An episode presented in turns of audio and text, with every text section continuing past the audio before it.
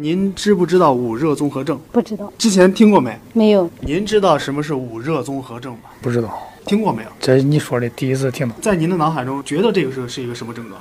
五热综合症是不是这个跟热有关的？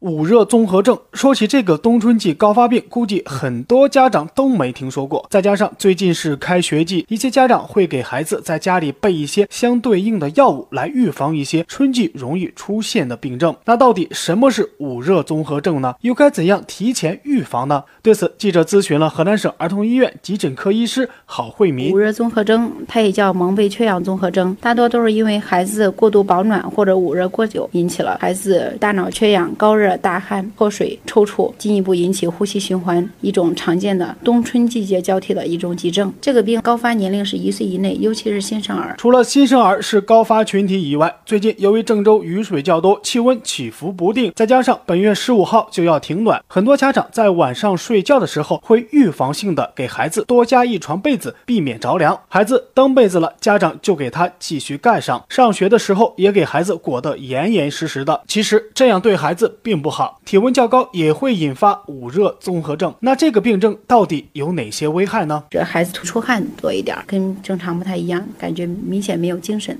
让重症的话就没有意识，心率啊相对会比较慢。你如果要测血压、啊，有些孩子可能测不出来，家长很难分辨，但是在医院的话基本上都能看出来。那应该怎样去判断孩子的体温，从而增减衣物和被褥呢？郝慧民医师给大家做出了解答。最简单的一个是摸手脚，另外的话还有摸后背，手脚冰凉可以适当保暖。如果要后背有一点微微的发汗，那应该就敞开散热或者适当减一件衣服。尤其是新手爸爸妈妈更应该注意一点。